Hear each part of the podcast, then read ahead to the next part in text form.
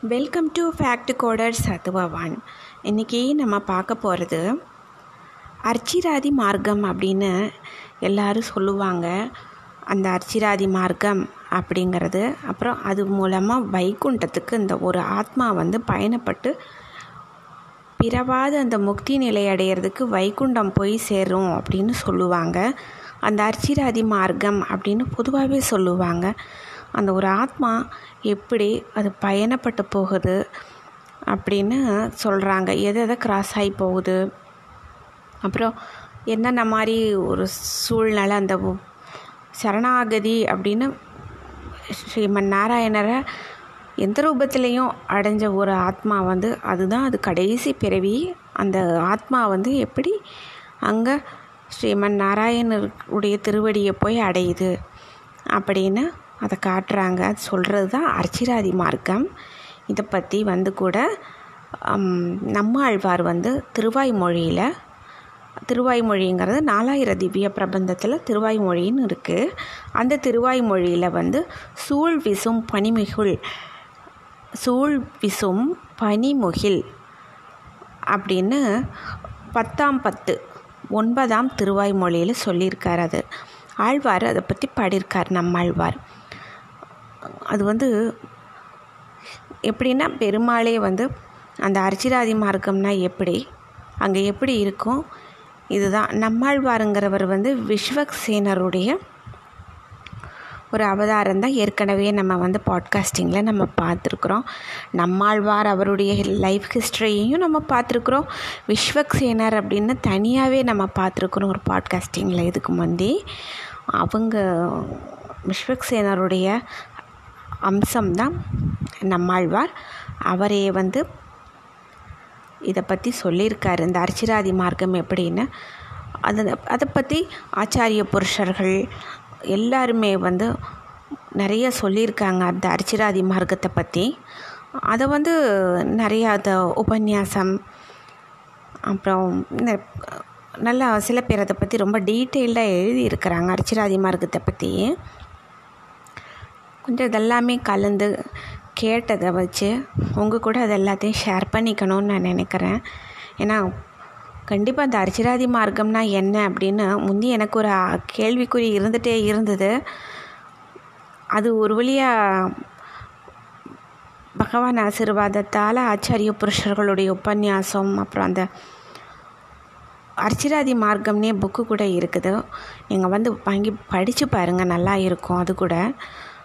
அந்த மாதிரிலாம் இருக்குது புக்ஸு இந்த மாதிரி படித்து பார்த்ததில் வந்து நிறைய விஷயங்கள் அதில் குறிப்பிட்டிருக்கிறாங்க. அரிச்சிராதி மார்க்கத்தை பற்றி ஓரளவுக்கு நம்ம ஆச்சாரிய புருஷர்கள் இவங்க எல்லாரும் சொன்னதை வச்சு அப்படியே கால்குலேட் பண்ணி ஒரு ஒரு ஷார்ட்டாக நான் கூட உங்கள் கூட இன்றைக்கி ஷேர் பண்ணிக்கணும்னு நினைக்கிறேன்.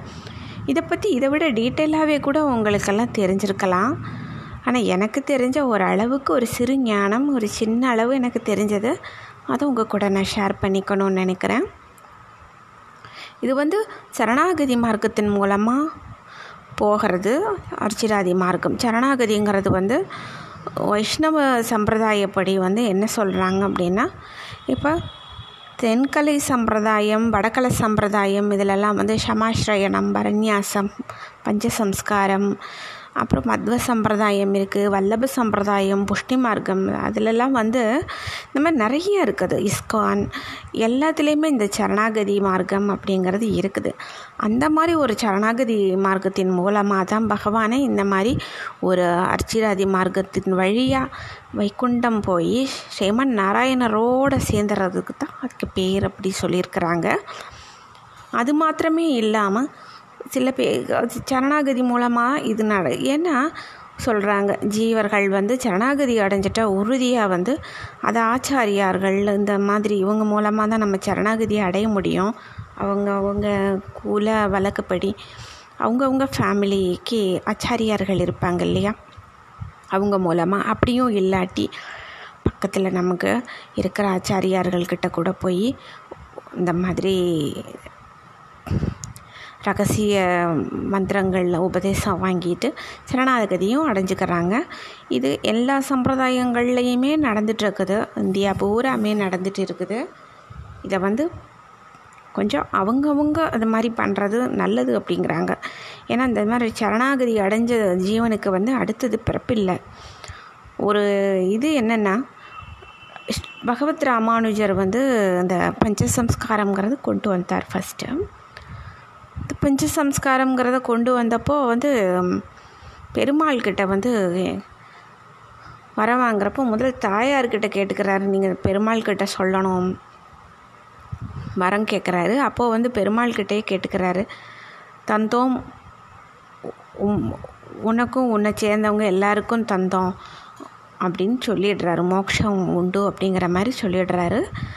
அதனால தான் யோசித்து பார்த்துட்டு எப்படி பண்ணுறது அப்படின்னு யோசிச்சுட்டு எல்லாருக்கும் கிடைக்கணும் அப்படிங்கிறதுக்காக தான் இந்த சரணாகதி மார்க்கம் பஞ்சசம்ஸ்காரங்கிறத வந்து அறிமுகப்படுத்தினாங்க. அப்புறம் வடக்கலையில் வந்து பரநியாசத்தோட சமாஸ்ரயணம் அது உண்டு. அது செய்கிறது ரொம்ப விசேஷமாக செய்வாங்க. இதே போல் மத்வ சம்பிரதாயம் ராகவேந்திர சுவாமி அங்கே ஆலயத்துலேயும் வந்து செய்கிறாங்க அப்புறம் நம்ம இங்கே முக்கிய ஜீயர்கள் அவங்க பண்ணுறாங்க ஆச்சாரியர்கள் அந்த ஒரு எழுபத்தி நாலு பீடாதிபதிகளை ராமானுஜாச்சாரியார் நிறுவனார் இல்லையா இந்த எழுபத்தி நாலு பீடாதிபதிகள் அவங்களுடைய வம்சாவளியினர் அவங்களும் செய்கிறாங்க இப்போ வந்து இங்கே வந்து ஸ்ரீரங்கத்தில் ஸ்ரீவில்லிபுத்தூர் வனமாமலை இப்படி எல்லா இடங்கள்லையுமே பொதுவாக செய்கிறாங்க சுவாமி ஜியர் சுவாமி செய்வாங்க. அப்புறம் ஆச்சாரியார்கள்லாம் நிறையா பேர் ஸ்ரீரங்கத்தில் இருக்கிறாங்க. நல்லா அவங்க அவங்க செய்கிறாங்க அவங்கவுங்க ஃபேமிலி வழக்கப்படி ஒரு ஆச்சாரியார்கிட்ட போவாங்க இல்லையா? மாமனார் மாமியாரும் செஞ்சுருப்பாங்க. அப்புறம் அங்கேயே தான் போய் ஆஃப்டர் மேரேஜ் லேடிஸ் போய் ஹஸ்பண்டோட போய் பண்ணிட்டு வருவாங்க. இது வந்து ஒரு பழக்கமாக இருந்துகிட்ருக்கிறது தமிழ்நாடில் இல்லை இந்தியாலேயும் அப்படி தான் இருந்துகிட்ருக்குது பார்த்துக்கிறேன் அது என்னன்னு சொல்லிட்டு. அவங்கவுங்க ஃபேமிலி இதில் கேட்டு அந்த அவங்கவுங்க குலவழக்கப்படின்னு ஒன்று இருக்கு இல்லையா அதுதான். இது வைஷ்ணவ சம்பிரதாயத்தை ஒட்டின ஒரு சரணாகதியை பற்றி தான் நான் இப்போ டிஸ்கஸ் சொல்லிகிட்ருக்கிறேன்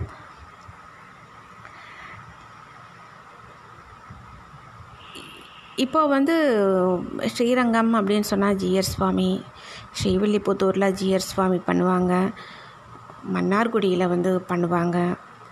செண்டை அலங்கார ஜீயர் சுவாமிகள் அவங்க செய்வாங்க. அப்புறம் வானமாமலை ஜிஎர் சுவாமி செய்வாங்க. இப்போது இங்கே கோயம்புத்தூர் அப்படின்னு எடுத்துக்கிட்டோம்னா தென்கல சம்பிரதாயப்படி பார்த்தா இங்கே குரத்தாழ்வாருடைய அவங்களுடைய வன் வம்சாவளி. அவங்க இங்கே காரமடையில் ஸ்தலத்தாராக இருக்கிறாங்க. வேதாபியாச சுதர்சன பட்டர் அப்படின்னு சொல்லிட்டு சுவாமி ஆச்சாரிய புருஷர் அவங்க. அவங்க செய்வாங்க. இங்கே கோயம்புத்தூரில் அங்கே அவங்க தான் செய்கிறாங்க காரமடையில். இப்படி ஒரு திருக்கோவிலூர் இங்கே செய்வாங்க. இந்த மாதிரி நிறையா இது பார்த்துக்கோங்க உங்கள் ஃபேமிலி இதில் நீங்கள் கேட்டுக்கோங்க கேட்டுருக்கோங்க லேடிஸாக இருக்கிறவங்க எப்பயும் ஹஸ்பண்ட் பேஸ் பண்ணி தானே பண்ணுவாங்க. அப்புறம் இஸ்கான் ஒவ்வொருத்தர் ஒவ்வொரு இது மடி முறை இருக்குது. அந்த சரணாகதி தத்துவங்கிறது இஸ்கான மத்வ சம்பிரதாயம் வல்லப சம்பிரதாயம் அப்படின்னு நிறையா இருக்குது. அவரவருக்கு அவரவருடைய குல விளக்குப்படி அந்த மாதிரி பண்ணிக்கிறது ரொம்ப க்ஷேமம் உசிதம் அதுதான். இப்போது வந்து அந்த அர்ச்சிராதி மார்க்கம் இப்படி சரணாகதி அடைஞ்ச ஒரு ஜீவன் வந்து எப்படி அர்ச்சிராதி மார்க்கம் வழியாக அர்ச்சிஸ் அப்படிங்கிற அந்த அர்ச்சிராதி மார்க்கம் வழியாக அங்கே வைகுண்டத்துக்கு போகிறது வைகுண்டம் அதாவது இது வந்து என்ன சொல்கிறாங்க அப்படின்னு சொன்னால் ரெண்டு விபூதிகளை சொல்லுவாங்க. வைகுண்டத்துக்கு சொல்ல போகும்போது பார்த்தா இப்போ நித்திய வைபூதிம்பாங்க. நித்திய விபூதிங்கிறது வைகுண்டம். இந்த கர்ம வாசனையோட காரியம் செய்கிறது எல்லா லோகங்களுமே மற்ற எல்லாமே லீலா விபூதி தான். ஈரேழு பதினாலு லோகத்தில் விஷ்ணு லோகம் பகவான் வைகுண்டத்துக்கு விரஜா நதியை கடந்து உள்ள ஒரு ஆத்மா போயிட்டாலே அடுத்து அதுக்கு பிறப்பில்லை ஆனால் விரஜா நதிக்கு இந்த சைடு இருந்தால் கூட வர வாய்ப்புகள் உண்டுன்னு சொல்லுவாங்க. அது வந்து நம்ம என்ன எப்படி இது கிளம்புதோ ஒரு அந்த ஆத்மான்னு ஆச்சாரிய புருஷர்கள் எல்லாரும் சொன்ன அந்த இதை கேட்டுட்டு அடி நான் வந்து இதை உங்கள் கூட ஷேர் பண்ணிக்கிறேன். இப்போது வந்து பகவத்கீதையில் நம்ம படிச்சிருக்கோம் இல்லையா? பார்த்துருக்கோம் இல்லையா? அதில் வந்துட்டு பகல் பொழுது நான் தான் சுக்லபக்ஷம் முத்ராயணம் இப்படி எல்லாம் சொல்லுவார் பகவான் ஸ்ரீ மகாவிஷ்ணு. அந்த ஒரு இதைத்தான் இதில் வந்து சொல்கிறாங்க எப்படின்னா எந்த ஒரு அந்த ஒரு மனிதராக பிறக்கிறப்போ வந்துட்டு இது மாத்திரம் இல்லாமல் எண்ணற்ற ஜீவராசிகள் சிலர் வந்து மனிதரை தவிர்த்து மற்ற சில ஜீவராசிகள் வந்து பகவானுடைய கிருபனால் சங்கல்பத்தால் அந்தந்த ஒரு புழு பூச்சிக்கு கூட மோட்சம் கிடைக்க வாய்ப்பு உண்டுன்னு சொல்கிறாங்க காரணம் வந்து அதனுடைய கர்ம பலன்கள் அதோடு முடிஞ்சிருச்சுன்னா ஏன்னா அது பாவம் அதிகம் செய்யாது. முடிஞ்சிருச்சுன்னா கூட மறுபிறப்புன்னு ஒன்று இல்லாமல் கூட போயிடும். ஒவ்வொரு அதெல்லாம் வந்து அந்தந்த ஜீவராசிகளுடைய அமைப்பு தானே அது. ஜாதக கட்டத்திலேயே வந்து பன்னிரெண்டாவது இடம் அப்படிங்கிறத தான் மோட்சஸ்தானம்னு சொல்லுவாங்க. அந்த மோட்சஸ்தானத்தில் ஒருத்தருக்கு வந்து அந்த கிரகம் வந்து அங்கேயே வந்து ஆட்சி ஆகிட்டா அதுதான் அவங்களுக்கு கடைசி பிறப்பு அதுதான். அடுத்தது அது மாத்திரம் இல்லாமல் அங்கே கேது இருந்தாலும் அதுதான் கடைசி பிறப்புன்னு சொல்லுவாங்க. அடுத்தது அந்த வீட்டினுடைய அதிபதி பன்னிரெண்டாம் வீட்டினுடைய அதிபதி வந்து அந்த பன்னெண்டாவது வீட்டை பார்த்துட்டாலுமே வந்து அதுதான் கடைசி பிறப்புன்னு சொல்கிறாங்க இந்த மாதிரி ஒரு ரூல் இருக்குது ஜாதக ஜோதிட ரீதியாகவும் ஒரு ரூல்ஸ் அந்த மாதிரி இருக்கிறது. இப்போ வந்து மனிதராக இருக்கும்போது எப்படி இதாகுது அப்படின்னு சொல்லும்போது பார்த்தா நம்ம மனிதர்களில் வந்து ஹிருதயத்தில் இருந்து இந்த தலை தலை வரைக்குள்ள போகிறதுக்குள்ள ஹிருத்தயத்துலேருந்து தலைக்கு போகிறதுலையே வந்து கிட்டத்தட்ட ஒரு நூற்றி ஒரு நாடி இருக்குது அம்மா அதில். இந்த நூற்றி ஒரு நாடியில் வந்து பிரம்மரந்திரம் அப்படின்னு சொல்லி உச்சி தலை உச்சியில் ஒரு சின்ன ஒரு நாடி இது போகுது. அந்த பிரம்மரந்திரம் அப்படிங்கிற அந்த உச்சி வந்து அப் அதாவது ரந்திரம் அப்படின்னா துளைன்னு அர்த்தம். இப்போ நம்ம ஸ்தூல சரீரம் அப்படிங்கிறது பாடி சூட்சும சரீரம் அப்படிங்கிறது பா நம்ம உடலுக்குள்ளே இருக்கிற ஆத்மா. அதைத்தான் சூக்ஷ்ம சரீரம்னு சொல்லுவாங்க அந்த ஆத்மாவை. இந்த ஆத்மா வந்து என்ன ஆகும்னா சரணாகதிகள் அடைஞ்ச ஒரு ஆத்மா. அப்படியே இல்லாட்டினாலும் சதா பகவன் நாமம் ஜபம் செய்கிற ஒரு நல்ல ஒரு ஆத்மா நல்ல புண்ணியம் செய்தவங்க. அது மாத்திரம் இல்லாமல் நல்ல சிந்தனைகளோ நல்ல எண்ணங்களுடையவங்க ஒரு பாவங்கள் இல்லாதவங்க மிகப்பெரிய ஞானிகள். இவங்க எல்லாருமே பொதுவாக எப்படி இதாகும் அப்படின்னா இந்த ஹிருதயத்தில் இருந்து உச்சிக்கு போகிற அந்த நூற்றி ஓராவது நாடியான அந்த பிரம்மரந்திரம் வழியை அப்படியே மேலே அந்த அது வழியாக தான் போகும். அந்த சூட்சும சரீரமான ஆத்மா. அது போகும்போது எப்படி இருக்கும் அப்படின்னா அது வந்து அர்ச்சிராதி மார்க்கத்துக்கு எப்படி போகும் அப்படின்னா ஃபஸ்ட்டு அர்ச்சிஸ் அப்படின்னு சொல்லிட்டு அதாவது சொல்லுவாங்க அர்ச்சிசோ அஹஹ அப்படின்னு ஒன்று உண்டு அதுக்கு. அர்ச்சிசோ அஹஹ அப்படின்ட்டு. வைகுண்டத்துக்கு கூட்டிகிட்டு போகிறதுக்காக சில பேர் வருவாங்களாமா? அவங்களுக்கு வந்து ஆதி வாக்கிகர்கள் அப்படின்ட்டு பேராமா. ஆதி அப்படிங்கிறது வந்து தாண்டி வாக்கி அப்படிங்கிறது வந்து அழைத்து செல்வது அதனால தான் ஆதி வாக்கிகர்கள் அப்படின்னு. இவங்க யார் அனுப்பி வர்றாங்க அப்படின்னா மதுரைக்கு பக்கத்தில் இருக்கிற திருமோக்கூர் அப்படிங்கிற ஒரு திவ்ய தேசம் இருக்குது அங்கே இருக்கிற காளமேக பெருமாள் அதான் திருமோக்கூர் ஆத்தன்.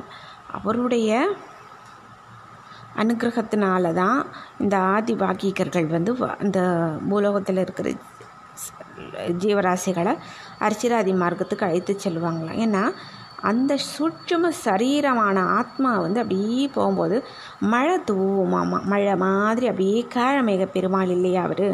அதனாலலாம் அப்படியே மழை துளி மாதிரி பொழிஞ்சு அப்படியே சாரல் அடிச்சுட்டே இருக்குமா? ஏன்னா குழு குழு குழு குழுன்னு அந்த ஆத்மா பயணிக்கும் அப்படின்னு. இந்த நல்லோருக்கு பெய்யும் மழைன்னு சொல்கிறது வந்து அந்த ஒரு ஆங்கிளாகவும் இதை வந்து சொல்கிறாங்க அதுதான் மழை பெய்யறதுனுடைய அடிப்படை தத்துவம் அது அப்படின்ற மாதிரியும் சொல்கிறாங்க அதுதான் அர்ச்சிஸோ அஹஹ அப்படிங்கிற மாதிரி ஃபஸ்ட்டு அர்ச்சிஸ் அப்படிங்கிற அங்கே கிளம்புது ஆத்மா அந்த வழியாக போகுது. இது வந்து அடுத்தது வந்து அஹஸ் அப்படிங்கிறது வந்து பகல். அஹஸ் அப்படின்னாலே வந்து பகல்னு அர்த்தம். இது வந்து பகல் தேவதை.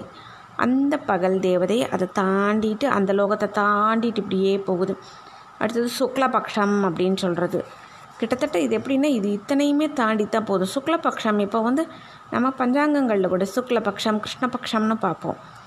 சுக்லபக்ஷம் அப்படிங்கிறது வந்து வளர்பிற.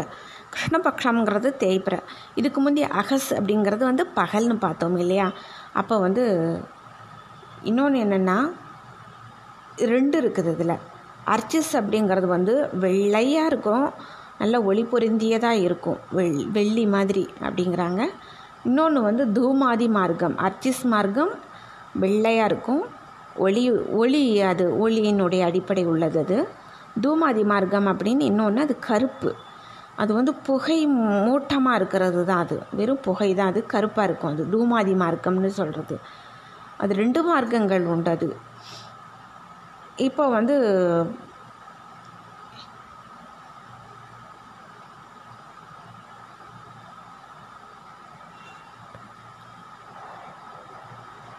அதாவது எப்படின்னா சத்தியலோகம் வரைக்கும் இருக்கிற அந்த லோகம் வரைக்கும் போயிட்டு திருப்பியும் கூட திரும்பி வந்து மறுபிறப்புன்னு ஒன்று வந்து பறப்பாங்க அப்படின்னு சொல்கிறாங்க இப்போ வந்து சதஜயேயோ நாட்டியகா ஹிருதயஸ்ய அப்படின்னு சொல்கிறாங்க அதனால தான் அந்த ஹிருதயத்துக்கு அந்த உச்சி வழியாகவே கிளம்பிடுறது இல்லையே அந்த ஆத்மா போயிட்டு அர்ச்சிஸ்க்கு போகுது ஃபஸ்ட்டு முதல் இது வந்து அர்ச்சிஸ் இரண்டாவது வந்து அகஸ் பகல்.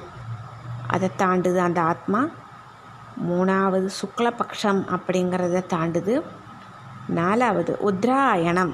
இந்த உத்ராயணம்ங்கிறது பொதுவாக பஞ்சாங்கங்களில் தை மாதம் அதாவது மகர ராசியில் இருந்து தை மாசி பங்குனி சித்திரை வைகாசி ஆணி. அதாவது இந்த ஆறு மாதங்கள் அதாவது சூரியன் வந்து மகர ராசியில் இருந்து மிதுன ராசி வரைக்கும் ச கிட்டத்தட்ட அது சஞ்சரிச்சிட்ருக்கிற அந்த காலகட்டங்கள் இருக்கு இல்லையா? பனிரெண்டு ராசிகளில் வந்து மகர ராசி டு நம்மளுக்கு மிதுன ராசி. மகர ராசி தான் தை மாதத்தில் வருது அதாவது மகர சங்கராந்தின்னு கொண்டாடுவோம் நம்ம தை மாதம் அந்த மகர ராசியில் இருந்த உத்தராயணம் ஆரம்பிக்கும். அப்புறம் அங்கே ஆணி மாதங்கிறது வந்து மீ மிதுன ராசியில் சூரியன் சஞ்சரிக்கும். ஒவ்வொரு மாதம் ஒரு ராசியில் சஞ்சரிப்பார் இல்லையா? தை மாதம் மகரம். மாசி மாதம் கும்பம்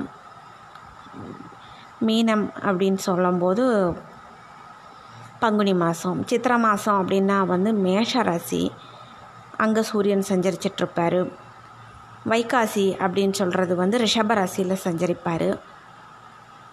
இப்போ மேஷம் அப்படிங்கிறது வந்து உச்சஸ்தான சூரியனுக்கு. இப்போ ரிஷபம் அப்படிங்கிறது வந்து வைகாசி மாதத்தில் சஞ்சரிச்சிட்ருக்கக்கூடிய இடம் அது. மிதுனம்ங்கிறது வந்து ஆணி மாதம் இந்த கிட்டத்தட்ட இந்த ஆறு ராசிகளில் சூரியன் சஞ்சரிக்கிற இந்த காலகட்டங்கள் தான் உத்தராயணம்னு பேர். அடுத்தது கடகத்தில் இருந்து தனுசு வரைக்கும் ஆடியிலிருந்து மார்கழி வரைக்கும் இருக்கக்கூடியது தான் தக்ஷணாயனம் இந்த உத்ராயண காலகட்டத்தை அந்த வழியாக அப்படியே போகுது. ஆத்மா அந்த ஆத்மா முக்தி அடையக்கூடிய அந்த ஆத்மா அந்த வழியாக போயிட்டு அடுத்தது சம்பத்சரம் அப்படிங்கிறது. அந்த சம்பத்சரம் அப்படிங்கிறது வந்து வருஷம்னு சொல்லுவாங்க இல்லையா? ஆண்டு. அந்த வருஷம். அந்த கடந்து அப்படியே போகுது. அடுத்தது வாயுலோகம் போயிடுது. இப்போ இத்தனை லோகங்கள் போகுது. வாயு லோகம் வரைக்கும் போயாச்சு. அந்த ஆத்மா அடுத்தது ஏழாவது லோகம் சூரிய லோகங்கிறதுக்கு அந்த ஆத்மா போகுது. முக்தி அடையக்கூடிய அந்த ஆத்மா சூரிய லோகம் வந்து பொதுவாகவே சூரியனை பார்த்தாலே வந்து கொதிக்கும். ரொம்ப நேரம் பார்க்கவே முடியாது. சூரியனை பார்க்கவே முடியாது பொதுவாகவே அது சூரியனுடைய கதிர் ஒளி பட்ட அந்த மணல் கூட கொதிக்கும். தரையே வந்து சுடு கால் கூட வைக்க முடியாது. அப்படிப்பட்ட அந்த ஒரு சூரிய மண்டலம் அந்த சூரிய லோகத்தை தாண்டி கிராஸ் ஆகி போகிறது அப்படிங்கிறது வந்து ரொம்ப கஷ்டமான காரியம் இல்லையா? ஆனால் இந்த ஆத்மாவுக்கு வந்து முக்தி அடையக்கூடிய அந்த ஆத்மாவுக்கு வந்து அந்த சூடு உஷ்ணம் எதுவுமே தெரியாதான். அங்கே சூரிய லோகத்தில் அங்கேயுமே எல்லாருமே இருக்கிறாங்க சம்மந்தப்பட்டவங்க பூலோகத்தில் இருக்கிற மாதிரியே தான் ஒவ்வொரு லோகத்துலேயுமே இருப்பாங்களாம். அந்தந்த தேவதைகள் அங்கங்கே ஆட்சி செய்வாங்க அந்த லோகங்களை. இப்போது அந்த அங்கே இருக்கிறவங்கெல்லாம் ஆச்சரியமாக பார்ப்பாங்களா ஆஹா ஒரு ஆத்மா மோட்சம் அடைய போகுதுன்னு ரொம்ப சந்தோஷமாக பார்த்துட்ருப்பாங்களாம். கைத்தட்டி ஆர்ப்பரிப்பாங்களாம். கரதளம் அப்படின்னு சொல்லுவாங்க.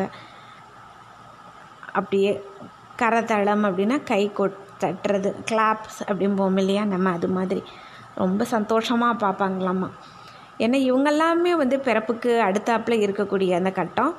இவங்களுமே போகணும் போகணும்னு தானே எல்லாருமே வெயிட் பண்ணிகிட்ருக்குறாங்க ஆனால் ஒரு ஆத்மா முன்னேறி போய்கிட்டு இருக்குது அப்படிங்கும்போது எல்லோரும் சந்தோஷமாக கைத்தட்டுவாங்களாமாம்மா அதை பார்த்துட்டு.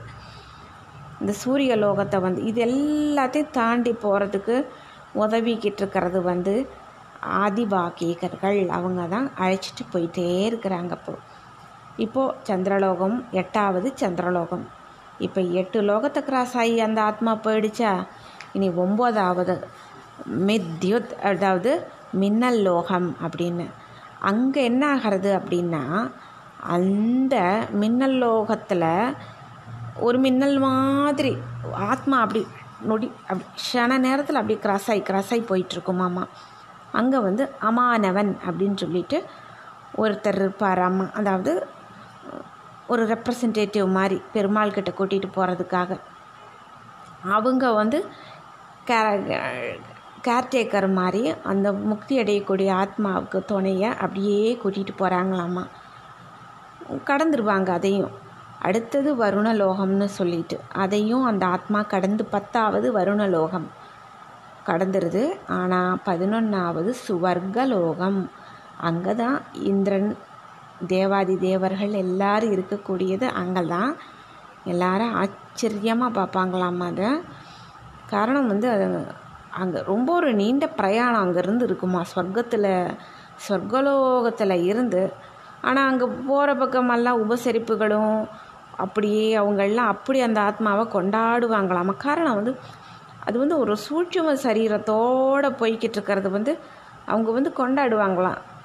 இந்த ஆத்மா வந்து தப்பி தவறி இங்கே நம்ம நல்லா இருக்குது இங்கேயே நல்லா இருக்கலாம் போல் இருக்குது அப்படின்னு நினச்சி அங்கே இருந்துருச்சுன்னா இருக்க வாய்ப்பு உண்டுன்னு சொல்கிறாங்க இல்லை வேண்டாம்.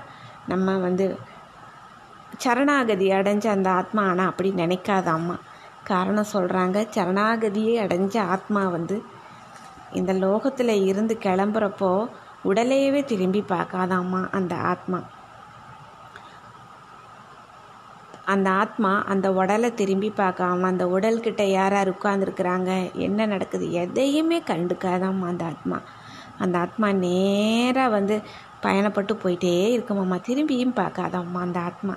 அப்படிப்பட்ட அந்த ஆத்மா ஸ்வர்கலோகத்தை கண்டிப்பாக திரும்பியே பார்க்காதுன்னு சொல்கிறாங்க அவ்வளோ ஒரு உபசரிப்புகள் அத்தனை ஒரு இது இருக்குது அது அத்தனையுமே தாண்டி போய்கிட்டே இருக்குமாம்மா அது வந்து கிட்டத்தட்ட இந்த பத்து லோகத்தை கிராஸ் ஆகி வர்றதும் சரி அந்த ஸ்வர்கலோகத்தை கிராஸ் ஆகிறதும் சரி இங்கே எடுத்துக்கிட்ட இந்த டியூரேஷன் மாதிரி பத்து இடத்த கிராஸ் ஆன அந்த டியூரேஷன் வந்து இந்த சொர்க்கலோகத்தை மட்டும் கிராஸ் ஆகிறதுக்கு அவ்வளோ டைம் எடுக்கும். ஆமாம்மா மெதுவாக அது ஏன் அப்படின்னு அது தெளிவு தெளிவாக தெரியலை என்ன ரீசன்ட்டு அப்படியே மெல்ல கிராஸ் ஆகிட்டு அடுத்தது பிரம்மாவினுடைய சத்தியலோகத்துக்கு போய் சேருதாம்மாங்க பிரம்மா லோகம் வரைக்கும் எந்த ஒரு ஆத்மா இருந்தாலுமே வந்து எல்லா இடங்கள்லையுமே எல்லாமே இருக்குது ஆத்மாக்கள் அவரவர் அவரவருடைய ஒரு கர்ம பலனுக்கு தகுந்த மாதிரி புண்ணிய பாவத்துக்கு தகுந்த மாதிரி ஒவ்வொரு லோகத்துலேயுமே ஒவ்வொருத்தருக்கு ஒரு ஒரு ரூபங்கள் பிறவிகள் எடுத்து கர்மங்களை கழிச்சிட்ருக்குறாங்க அனுபவிக்கிறாங்கன்னு சொல்கிறாங்க ஆனால் இந்த பிரம்மாவுனுடைய சத்தியலோகம் வரைக்கும் போன ஒரு ஆத்மா வந்து கண்டிப்பாக மறுபடியும் மனிதனாக பிறக்கிறதுக்கும் கூட வாய்ப்புகள் அதிகபட்சம் தொண்ணூற்றி ஐந்து என்ன தொண்ணூத்தொம்பது பர்சன்ட் உண்டாமா வாய்ப்பு. ஆனால் இந்த பிரம்மலோகம் சத்தியலோகம் இருக்குது இல்லையா? இதை தாண்டி இது போகும்போது தான் அப்போ ஒரு ஒரு இருள் இருக்குமாம்மா இப்போ எல்லோரும் பிளாக் ஹோல் கான்செப்ட் மாதிரி சொல்லிகிட்டே இருக்காங்க. அந்த மாதிரின்னே தெரிஞ்சுக்கரலாமே அப்படின்னு சொல்லிட்டு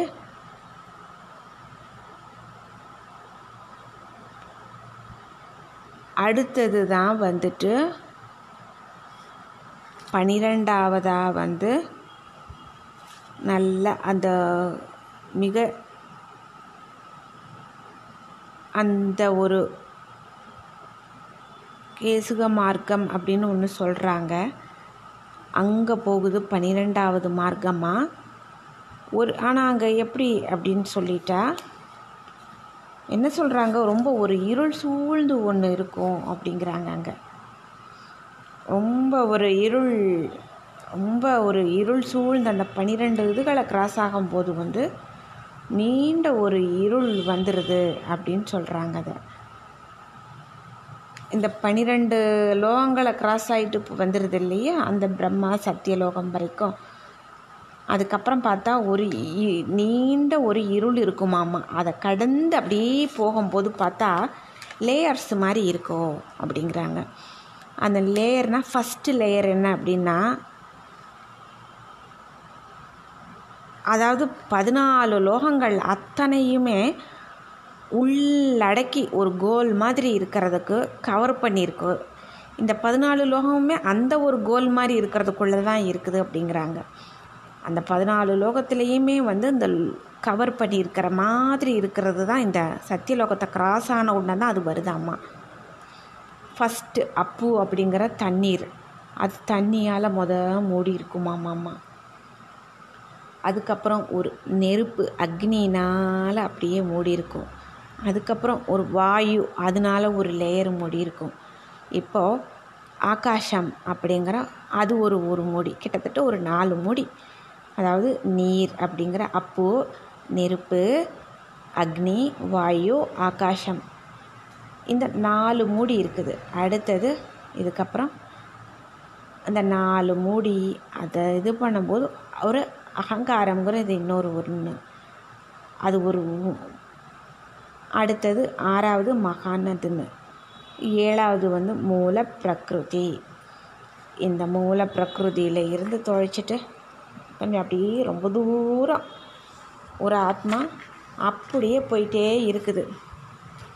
இப்போ போயிட்டே இருக்கும்போது அங்கே போனாலே வந்து மூல பிரகிருதியிலேருந்து அங்கே விரஜா நதின்னு ஒன்று இருக்குது.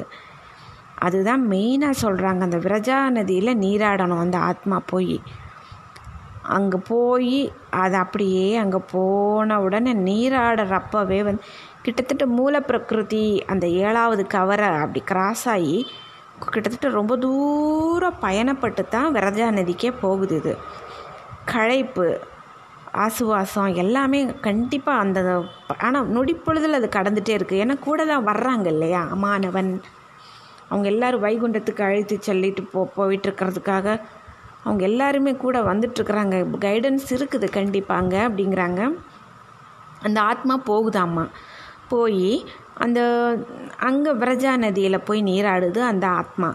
அந்த நீராடும் போதே என்ன ஆகுதாம்மா அந்த ஆத்மாவினுடைய அந்த சூக்ஷ்ம சரீரத்தை அங்கேயே விட்டுடுதாம்மா இப்போ வந்து அந்த விரஜா நதிக்கு இந்த பக்கம் இருக்கிற ஏரியா பூராமே வந்து லீலா விபூதி தான். சத்தியலோகம் வரைக்கிற அத்தனையுமே லீலா விபூதி.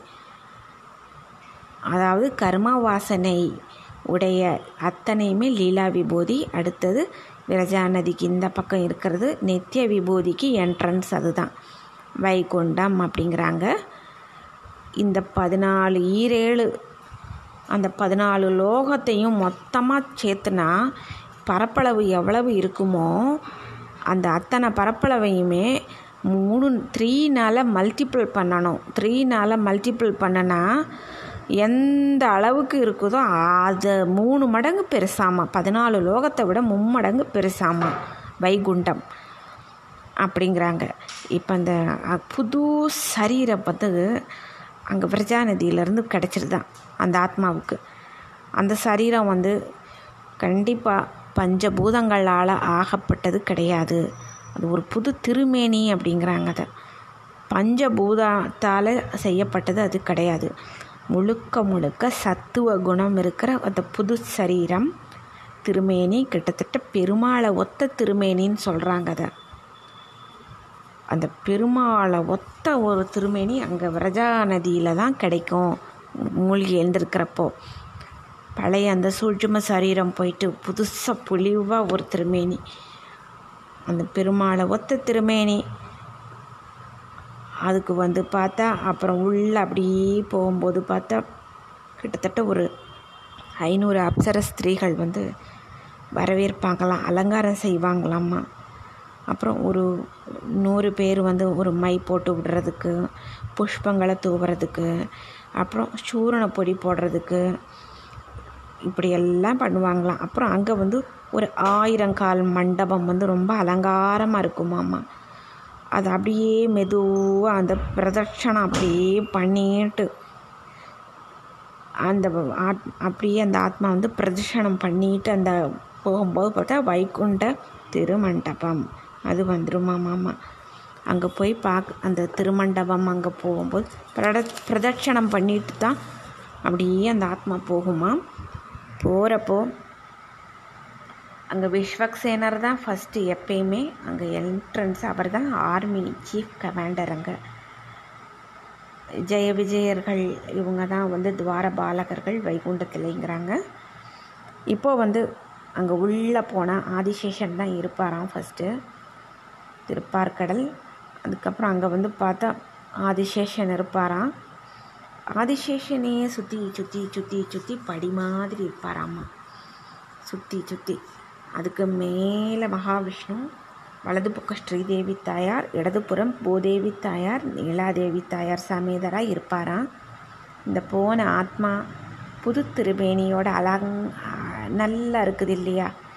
காரணம் இந்த பூலோகத்தில் எத்தனையோ நோய்வாய்ப்பட்டிருக்கலாம். அந்த ஆத்மா அத்தனையுமே கழிச்சிருச்சு.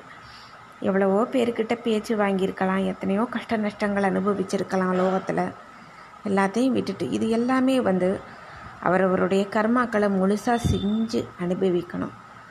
அனுபவிச்சிடணும். அதாவது எப்படின்னா அவரவருக்கு கொடுக்கப்பட்ட பொறுப்பு கடமைகளை தெளிவாக செய்யணும். அதில் வர்றது எல்லா லாப நஷ்ட கணக்குகளையும் நம்ம கவனமாக கொண்டு போகணும். கடமை கஷ்டப்படுத்துது சில விஷயங்கள்னு சொல்லிட்டு விட்டுட்டு போகக்கூடாது. இருந்து போராடணும். மனிதனாக பிறந்தவன் வந்து இருந்து போராடணும். இருந்து போராடி இறைவனால் கொடுக்கப்பட்டது தான் ஒவ்வொரு மனிதனுக்கும் இருக்கிற கடமை. அந்த கடமையை வந்து எத்தனை கஷ்டங்களோ நஷ்டங்களோ அதை தாங்கி தடுத்து அதை நம்ம சமாளித்து அதை நம்ம சாதித்து நம்ம ஒரு நாலு பேரை எல்லாத்தையும் நல்ல விதமாக பண்ணி வாழ வச்சு ஒரு நம்மளுக்குன்னு இருக்கிற அந்த கடமை அதுகளை வந்து தெளிவாக செய்யணும். அந்த தெளிவாக செய்யறது தான் ஒரு நல்ல ஒரு ஆத்மாவுக்கு அழகு அப்படிங்கிறாங்க. அடுத்தது இப்படியே கிளம்பி இது போயிட்டு இப்போ வந்து என்னது இந்த படி மேலே அப்படியே ஆதிசேஷன் மேலே ஏறி போகுது இந்த திருமேனி புது திருமேனி அடைஞ்ச ஆத்மா. அங்கே போய் பார்த்தா பெருமாள் இருப்பாராம். அவர் மேலே போய் ஏறி திருவடியை தொட்டு கும்பிட்டுட்டு அப்படியே போய் மடியில் உட்காந்துருமா அந்த ஆத்மா?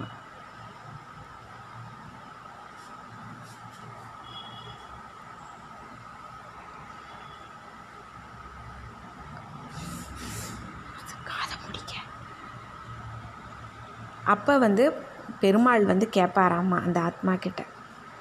சௌக்கியமாக வந்து சேர்ந்தியா? எப்படி இருக்க? அப்படின்னு கேட்பார் அந்த ஆத்மா கிட்ட அந்த ஆத்மா வந்து பெருமாள் வந்து பூரண சத்துவ குணம் இருக்கிறவர். அவருக்கு கோபம் தெரியாது ஆத்திரம் அகங்காரம் எதுவுமே தெரியாது. அவர்கிட்ட ஆணவம் இல்லை. படைப்பின் கர்த்தா அவர். ஆனால் ரொம்ப பாசமாக ஆசையாக அந்த ஆத்மாவை பற்றி கேட்பாராம் உன் கடமையெல்லாம் நல்ல விதமாக முடிச்சிட்டியா? அவருடைய பாஷை என்னவோ அந்த பாஷைக்கு இந்த ஆத்மா வந்து வரஜா நதியை கடந்து போகும்போதே அது போயிடுது கண்டிப்பாக அங்கே போனால் அவங்க சொல்கிறது புரியுமா இந்த ஆத்மாவுக்கு? சுவாமி நம்மக்கிட்ட இதை தான் கேட்குறாரு அப்படின்ட்டு. அதுக்கு தகுந்த மாதிரி இந்த ஆத்மாவும் அப்படியே கூப்பின கரங்களோடு அப்படியே பார்த்துக்கிறதாம்மா ஆனால் சொல்கிறாங்க அங்கேயே இருந்துருவோம். காரணம் வந்து அந்த ஆத்மா வந்து இனி அடுத்தது பெருமாளுடைய அங்கேயே இருந்துடும் அந்த ஆத்மா.